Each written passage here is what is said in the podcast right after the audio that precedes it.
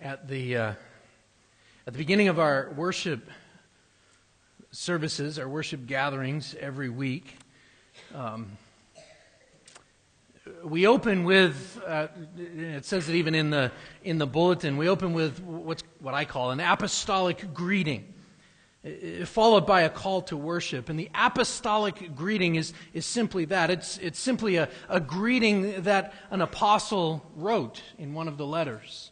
So this morning I got up right after the kids sang, and they did a great job, by the way. Thank you, Jan, and the others who helped with that.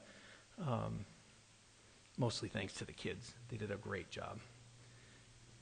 But I got up this morning right after they um, were done, and, and, and I said, Grace, mercy, and peace will be with us from God the Father and from Jesus Christ the Father's Son in truth and love I was quoting 2 John, verse 2. That's what that greeting is. John wrote that greeting in his letter. Um, following that, I almost always read a, a passage of Scripture, usually a, a psalm of praise. And as a church, we do this in order to really to call each other to set everything else aside. Set aside every conversation, every distraction, set down every donut and cup of coffee, and focus our own minds on worshiping our God. This week, we specifically remember, specifically worship God for the incarnation, the in the flesh of Jesus Christ, the Son of God.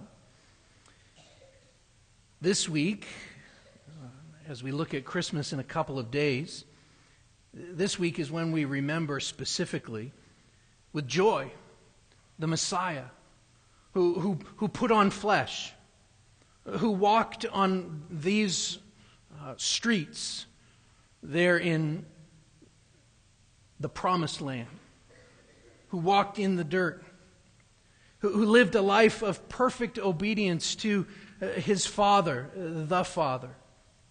This is when we remember, as the, the hymn says, that he was born that man no more may die, born to raise the sons of earth, born to give them second birth. Hark, the herald angels sing, Glory to the newborn King. One of the most important things to remember as we celebrate Christmas this week is that this was an actual event that happened in human history. And it reads like that in Luke chapter 2 that I, I read earlier, doesn't it? It reads like, like, a, like an actual historical account. Luke 2, that passage is probably the most familiar of the, the incarnation passages. And even those first three verses there of Luke uh, chapter 2 have a ring of, of accuracy about them. Uh, when Luke writes, in those days, a decree went out from Caesar Augustus that all the world should be registered. This is the first registration when Quirinius was the governor of Syria. And all went to be registered, each to his own town. Luke uh, is like a journalist reporting a story. It rings true. Luke was a doctor, and he was, he was meticulously detailed. He researched, for his writing. And so listen to Luke chapter 2, uh, just verses 4 to 7 one more time. Uh, let me read this again. Luke 2 4. And Joseph also went up uh, from Galilee, from the town of Nazareth, to Judea, to the city of David, which is called Bethlehem, because he was of the house and lineage of David, to be registered with Mary, his betrothed, who was with child. And while they were there, the time came for her to give birth. And she gave birth to her firstborn son and wrapped him in swaddling cloths and laid him in a manger because there was no place for them in the inn. These verses read like someone's actual eyewitness account. That's what Luke did. He, he interviewed everyone that he could, and then he wrote down the history of Jesus' life. This is not a myth, this is truth. The birth of Jesus was an actual event in human history what we are reading here is not the beginning of some new mystical, mysterious religion. It truly is the story of God redeeming his people. Just as he said he would. He said he would redeem his people. He said it in many places, uh, for example, in the Old Testament, in, in Ezekiel chapter 37, just listen to verses 23 to 28, says this I will save them from all the backslidings in which they have sinned, and will cleanse them. And they shall be my people, and I will be their God. My servant David shall be king over them, and they shall all have one shepherd. They shall walk in my rules and be careful to obey my statutes. They shall dwell in the land that I gave to my servant Jacob, where your fathers lived. They and their children and their children's children shall dwell there forever. And David, my servant, shall be their prince forever. I will make a covenant of peace with them. It shall be an everlasting covenant with them. And I will set them in their land and multiply them. And I will set my sanctuary in their midst forevermore. My dwelling place shall be with them, and I will be their God, and they shall be my people. Then all the nations will know that I am the Lord who sanctifies Israel when my sanctuary is in their midst forevermore, God says. See, God is faithful. And when he says he will do something, he will do it. It's as simple as that. Probably will not be done in your time frame. Most often it's not. I know it usually isn't done in my time frame. But God is faithful. One of the greatest needs for humanity is salvation. It is deliverance. It is redemption. And as you read through the Old Testament, you see people who are spiraling out of control. God's people. They're trapped in sin and, and in oppression. They need deliverance. And God has been telling his people for centuries. He has been telling them that he was going to send a redeemer. He was going to send a, a Messiah who would deliver them. In fact, over 700 years before the events that we just read in Luke chapter 2. 700 years before Jesus was actually born, he, God even told his people where he was going to come from, in which town he was going to be born. And so we're going to look at one verse this morning Micah chapter 5, verse 2. If you're not familiar with Micah, uh, he was an Old Testament prophet uh, one of what we now call the minor prophets. Basically, that just means that he wrote a small book. Um, and the theme of his writing is really one of judgment and forgiveness. Uh, the people of Israel, God's people, are drifting away from God, and Micah is calling them back. Or maybe I should say, God is calling them back through Micah. It's in the midst of this that we read a prophecy um, a prophecy of the birthplace of, the, of their coming Messiah. And again, I, this is written over 700 years before Jesus was born. And so I want to read just this one verse. Micah chapter 5, verse 2 says this But you, O Bethlehem Ephrathah, who are too little to be among the clans of Judah, from you shall come forth for me one who's to be ruler in Israel, whose coming forth is from of old, from ancient days. Let's just stop and pray one more time. Lord, as we look at this truth, I pray that you would help us to understand. Father, we are a needy people, and you have what we need. And so I pray that you would give us what we need today from your word. And we pray these things in Jesus' name. Amen. The, um, the Christmas celebration, as we know it today, um, apart from the maybe the extreme commercialization of Christmas over the last 50 years or so, uh, the Christmas celebration that we know today is really largely the, the, the product of Victorian England. So think of Jacob Marley and Ebenezer Scrooge. Uh, well, the great preacher Charles Spurgeon, I think I've mentioned him before. He was nine years old when Dickens wrote A Christmas Carol uh, when it was published at least. And, and he said this about the Christmas holiday. He said, Certainly, we do not believe in the present ecclesiastical arrangement called Christmas. First, because we do not believe in the Mass at all, but abhor it, whether it be said or sung in Latin or in English. And secondly, because we find no scriptural warrant whatever for observing any day as the birthplace or birthday of the Savior, and consequently, its observance is a superstition because it is not of divine authority. But hang on, because it gets even worse.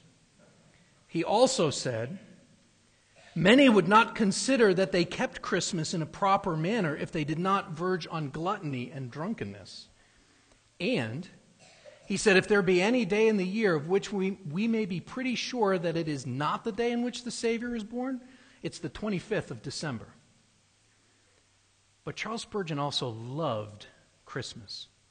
He preached at least 12 sermons on, on Christmas, on the incarnation of Christ, and he said this I wish there were 20 Christmas days in the year. And all the children said, Amen. I wish there were 20 Christmas days in the year because, he said, the birth of Christ should be the subject of supreme joy. And in a sermon that he preached on the, on the evening of Christmas Eve in the year 1854, on, on the passage Luke chapter 2, verse 15, he said this. He said to his church, So beloved, let us now go unto Bethlehem, as it was. Let us, if possible, bring the wondrous story of that child born, that son given, down to our own times. Imagine the event to be occurring just now. I will try to paint the picture for you with vivid colors that you may apprehend afresh the great truth and be impressed, as you ought to be, with the facts concerning the birth of our Lord and Savior Jesus Christ. So let's go to Bethlehem together this morning as we see this little town in Micah chapter 5, verse 2. But you, O Bethlehem Ephrathah, who are too little to be among the clans of Judah, from you shall come forth for me one who is to be ruler in Israel whose coming forth is from of old, from ancient days. There are three and, and really kind of four questions that we can ask in this passage about Jesus. The fourth one's not really a question. I'll just say that right now. But let's take a look at this, and I'm going to try to tie this into a couple of the songs that we've sung uh, even this morning. The first question is this Where did he come to?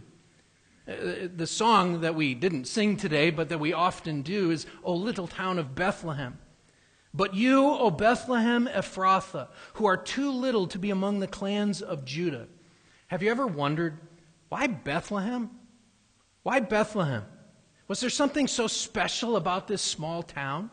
Why not Jerusalem, the, the capital of the nation of Israel, the, the holy city, the, the home of the temple? Why not even Rome? The capital of the, of the Roman Empire. In Luke chapter 2, when, it, when he says the whole world went to be registered, he, he means all of the Roman Empire, which was practically the whole world then. Why was Jesus not born in Rome, the capital city? Imagine the influence that Jesus could have had for God's people in that great city of Rome. But Jesus was born in Bethlehem, a town too little this verse says, to be, to be counted among the clans of Judah, a, town not unlike Logansville. But God did not choose Bethlehem at random. It, it was a town with a, with a rich history. So, way back in Genesis, way back at the beginning of the, of the foundation of the nation of Israel, when Israel was really just still a family, in fact, it was a very small family, Bethlehem was the place that Jacob's wife Rachel would die and her son Benjamin would be born. He would go on to be, Benjamin would go on to be the father of the tribe of Benjamin. And so just listen to Genesis chapter 35, verses 16 to 20. It says this Then they journeyed from Bethel, and when they were still some different distance from Ephrath, Rachel went into labor, and she had hard labor. And when her labor was at its hardest, the midwife said to her, Do not fear, for you have another son. And as her soul was departing, for she was dying, she called his name Ben Oni, but his father called him Benjamin. So Rachel died, and she was buried on the way to Ephrath, that is Bethlehem. And Jacob set up a pillar over her tomb. It's the pillar of Rachel's tomb, which is there to this day, Genesis 36 says. As she was dying, she named her son Ben Oni, B E N hyphen O N I, Ben Oni, which means son of my sorrow. Bethlehem was a town of sorrow for this new mother. Bethlehem was a town of sorrow for mothers. It was against Bethlehem that Herod would issue his infamous decree. Matthew chapter 2, verses 16 to 18. You probably remember this story. Matthew 2:16 then Herod when he saw that he had been tricked by the wise men became furious and he sent and killed all the male children in Bethlehem and in all that region who were 2 years old or under according to the time that he had ascertained from the wise men then was fulfilled what was spoken by the prophet Jeremiah a voice heard in Ramah, weeping and loud lamentation. Rachel, weeping for her children. She refused to be comforted because they were no more. Rachel's sorrow filled Bethlehem centuries later. And the joy that Mary felt at the birth of her son in Bethlehem would would turn to grief when she saw him die on the cross. But there's more. There's more about Bethlehem. If you have ever read the book of Ruth in the Old Testament, I would encourage you to sit and read it sometime. It's just four chapters long. Ruth is significant, and especially uh, to this passage and what we're looking at today, because it was at Bethlehem that Ruth followed Naomi. Naomi had lost her husband. She had lost both sons, one of whom was Ruth's own husband. Naomi, when she returned to her hometown of, Bethlehem, said, Don't call me Naomi anymore. From now on, call me Mara, which means bitter. And yet it was also at Bethlehem that Ruth was redeemed by Boaz. It was at Bethlehem that Ruth bore a child, Obed. It was at Bethlehem that, that Naomi's bitterness at losing everything that she loved was turned to joy in seeing her family delivered from extinction.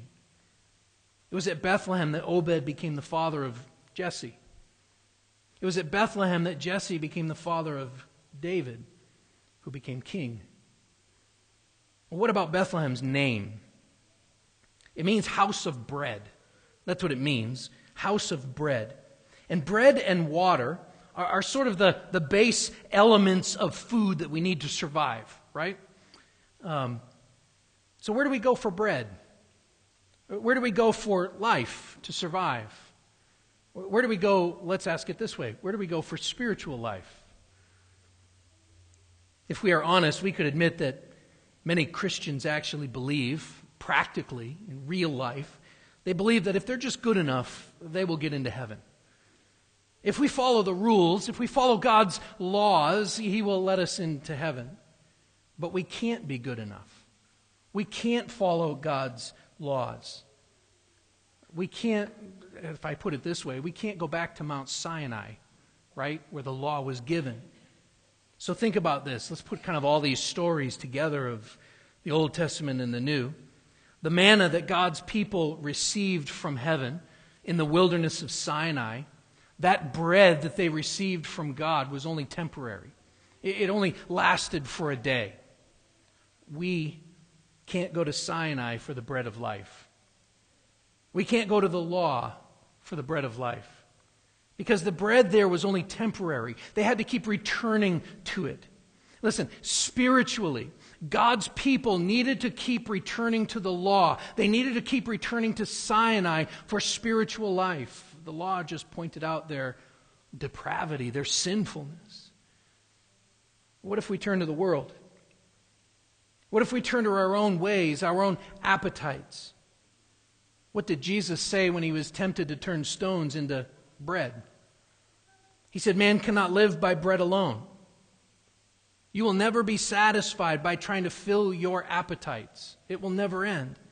There's always one more thing you always need another meal. There's always just one more dollar to earn. There's always a nicer house that you could buy, a newer car, a better job, a prettier wife, a handsomer husband, uh, praise, envy from others. There's always something else. Jesus said, I am the bread of life. Bethlehem is where you must turn, to the house of bread.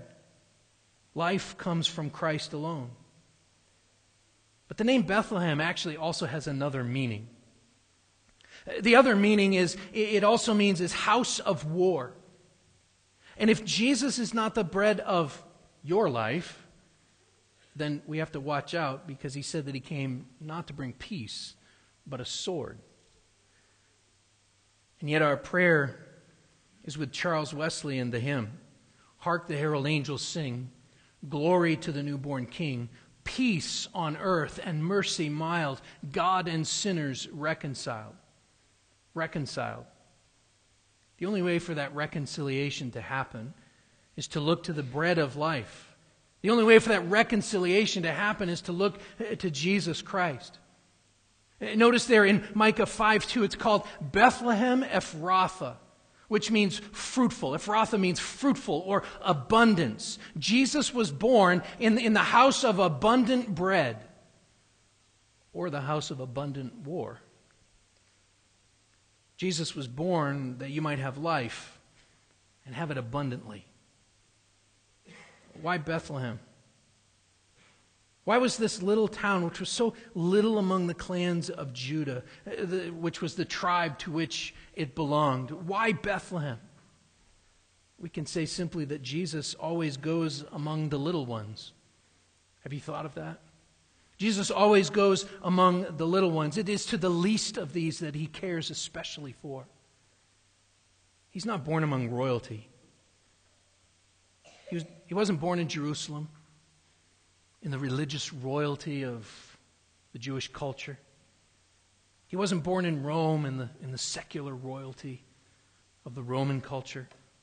He was born in a humble, simple little village in, named Bethlehem. Jesus always goes among the little ones. Think again of Ruth, a young Moabite widow with nothing going for her, whose own mother in law said, Don't follow me, don't come with me.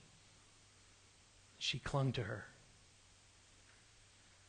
Think of Samuel, young boy serving the Lord in the temple, and yet he was called by God to lead his people and prepare them for a king. Think of David, that young shepherd boy tending his father's sheep.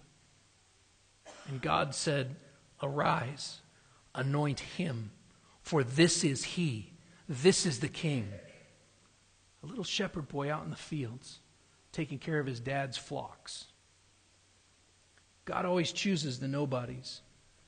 Think of Moses, a baby doomed to death floating down the Nile River in a basket of reeds. God always chooses the nobodies. Think of yourself. Paul writes in 1 Corinthians chapter 1 verses 26 to 31. He, he says, "For consider your calling, brothers. Not many of you were wise according to worldly standards. Not many of you were powerful. Not many of you were uh, of noble birth. These things are mostly true of us, right? But God chose what is foolish in the world to shame the wise. God chose what is weak in the world to shame the strong. God chose what is low and despised in the world, even things that are not, to bring to nothing things that are, so that no human being might boast in the presence of God. And because of him, you are in Christ Jesus, who became to us wisdom from God, righteousness and sanctification and redemption, so that as it is written, let the one who boasts boast in the Lord. Who were the great people of Logansville's history? Can you name the great people of Logansville's history or put your town in there? Who are the great people of West Liberty's history or of Cable's history? Where are they now? How long do you think that you will be remembered? 50 years? Maybe? 100? Probably not. You and I We're the little ones.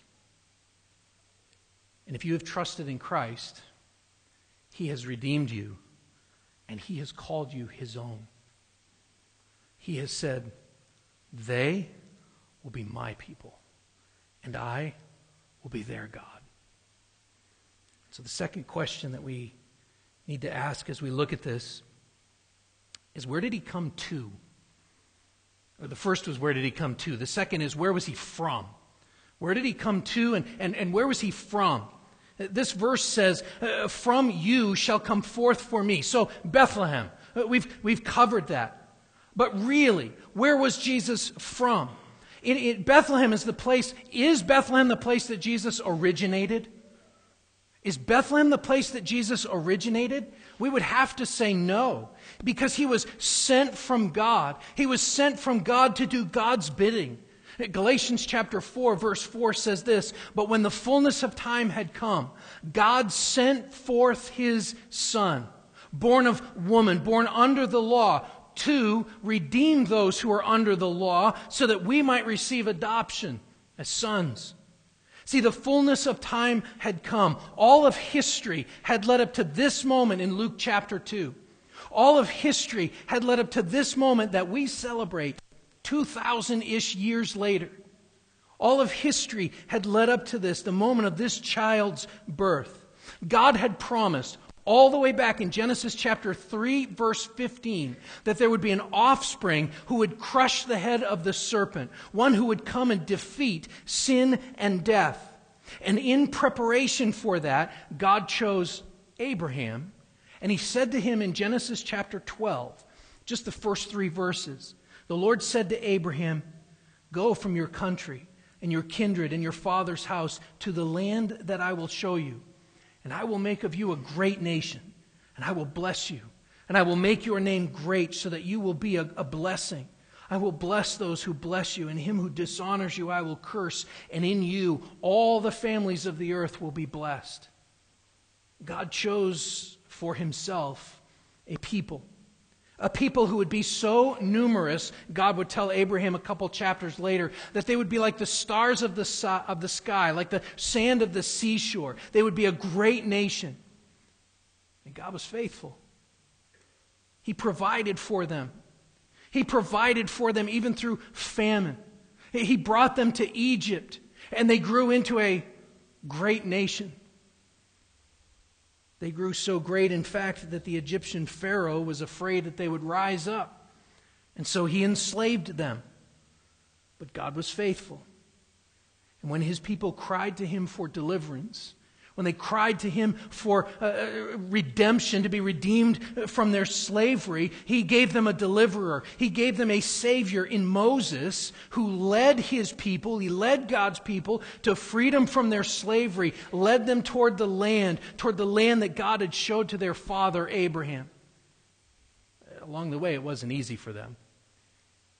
And they complained, as we would. And in the face of hunger, in the face of thirst, they forgot God's faithfulness. Instead, they remembered that even in their slavery, they used to have full crock pots. But the God who brought them across the Red Sea on dry ground could also provide bread and water for them. And he did. And he provided bread from heaven. He provided that, that manna that I mentioned a few minutes ago. He provided water from a rock. God was faithful. And he met his people at Mount Sinai. And he said to, to Moses in Exodus chapter 19, verses 3 to 6, the Lord called to him, to Moses, out of the mountain, saying, Thus you shall say to the house of Jacob, and tell the people of Israel, You yourselves have seen what I did to the Egyptians, how I bore you on eagle's wings and brought you to myself. Now, therefore, if you will indeed obey my voice and keep my covenant, you shall be my treasured possession among all peoples. For all the earth is mine, and you shall be to me a kingdom of priests and a holy nation. These are the words that you are to speak to the people of Israel. The people essentially answered and said, All that the Lord has spoken, we will do. And so he gave them the law 623 laws And he essentially said, If you do all of these things, if you obey all of my commandments, you will be a holy people. You will be set apart from me. And before Moses could get down off the mountain, the people were worshiping an idol, a golden calf. They were unfaithful to their Redeemer. God had brought them up out of the land of Egypt, and they bowed down to a golden calf. And yet God still brought them into the land. God still was faithful. And he had developed them into a great nation, as he had said he would.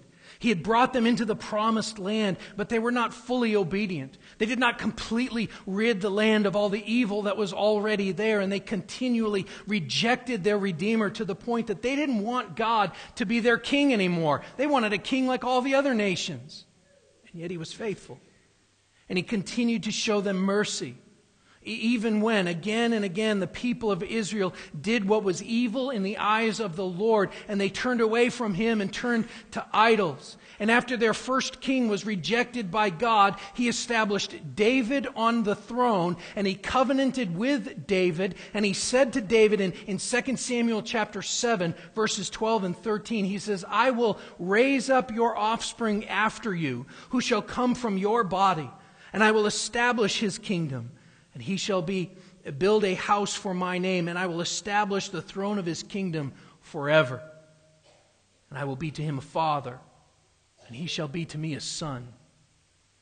There will be an offspring of David, sent from God, who will be the Son of God, who will reign from his throne forever. And when the time was right, when the fullness of time had come, 2,000 ish years ago, the fullness of time had come, God sent forth his Son, born of woman, born under the law, to redeem those who were under the law, so that we might receive adoption as sons. Who sent Jesus Christ? God did. Jesus Christ came on behalf of God the Father. He said, he, he said to the people, If you have seen me, you've seen the Father. That's the word Emmanuel. That's what Emmanuel means God with us. He came to redeem his people. O come, O come, Emmanuel. Well, why did he come? He says, From you shall come forth for me one who is to be ruler in Israel. He came to set his people free. He came to deliver his people from oppression, even though they've They've not cried out for deliverance. But he didn't come just to lead his people into the desert. He came to be their king. He came to be their ruler. From you shall come forth for me one who's to be ruler in Israel. Jesus fulfills the covenant that God made with David. This is why Matthew chapter 1 verse 1 starts with this. The book of the genealogy of Jesus Christ, the son of David, the son of Abraham. Jesus Christ, even in his humanity, was the literal heir of the throne of David. That's why those genealogies are important, by the way. They establish Jesus' legitimacy as a king. Jesus was born king.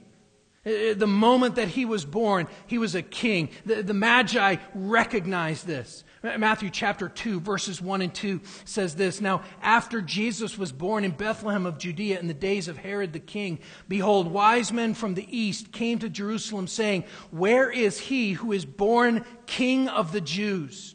For we saw his star when it rose and, and have come to worship him. Jesus did not have to wait to inherit the throne.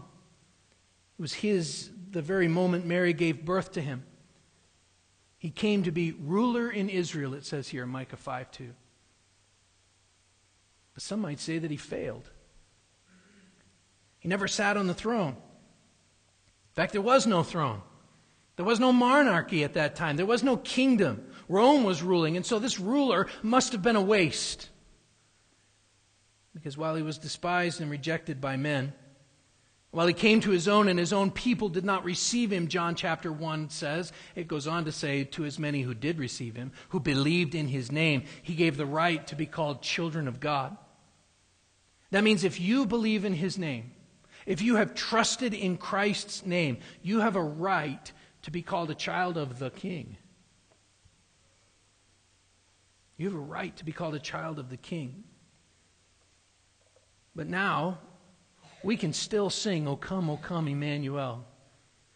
Because we live in this tension of the, uh, what we sometimes say, the already and the not yet.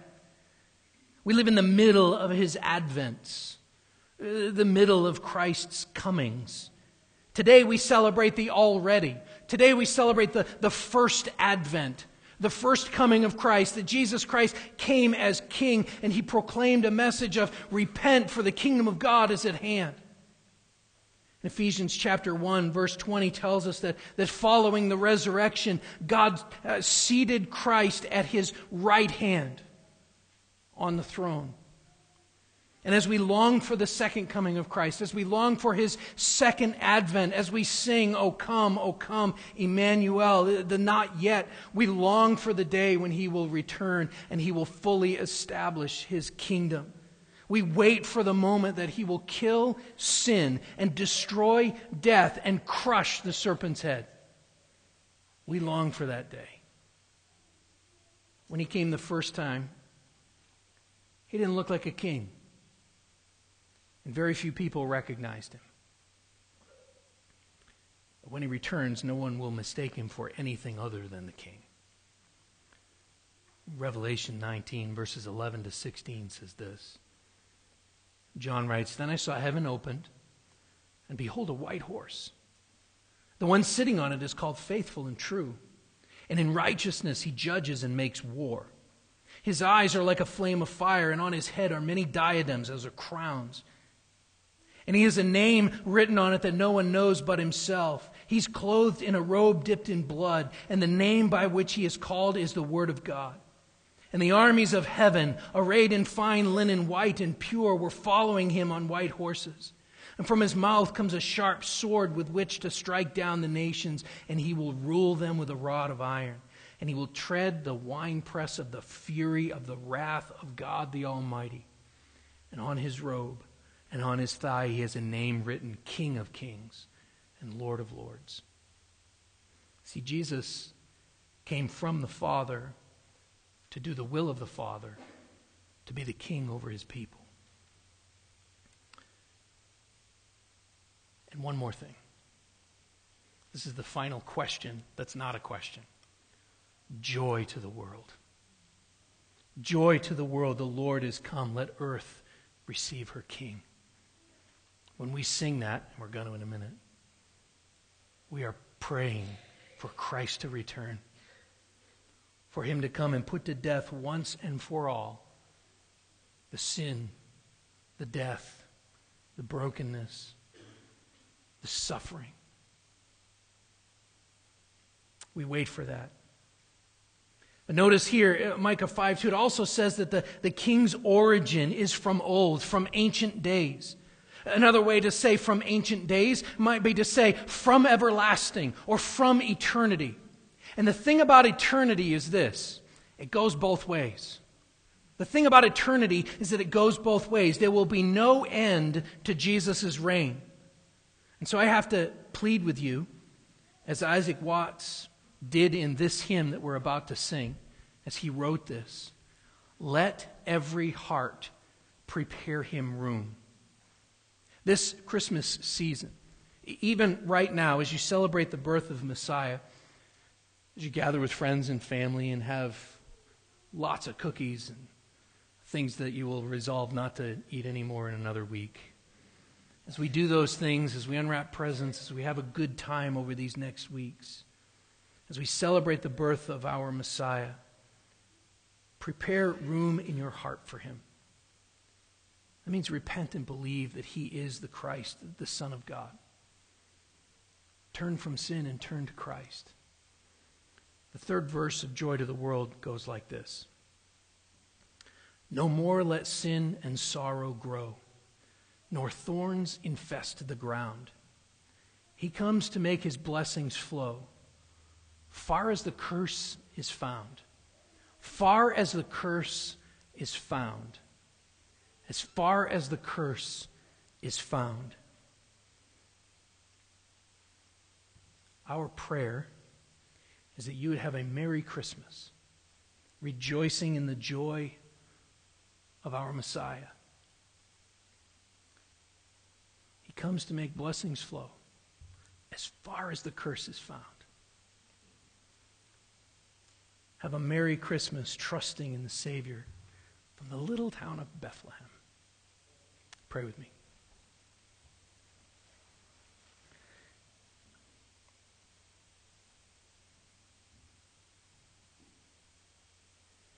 Father, as we rejoice in Christmas, I pray, Lord, I think my simple prayer today is that you would come quickly. We long for the end of broken families. We long for the end of sickness, death, we long for the end of suffering and struggle. And so, Lord, as we gather together over these next few days, I pray that we would not forget. My prayer for us as a church is that we would not forget. That we would not get so hung up in, in the celebration that we would forget what we are celebrating. It's not family, not our families. It's Jesus and his family. So, Lord, we rejoice that we get to be a part of your family, that for those of us who have trusted in you, have repented and turned from our sins and turned to Christ, Lord, we get to be a, a part of your family. We get to be, uh, we are adopted as your children. We rejoice in those things. And Lord, it is my prayer that that you would adopt more. That those who hear of these words today would trust in you. That we may sing one day, far as the curse is found. We pray these things in Jesus' name.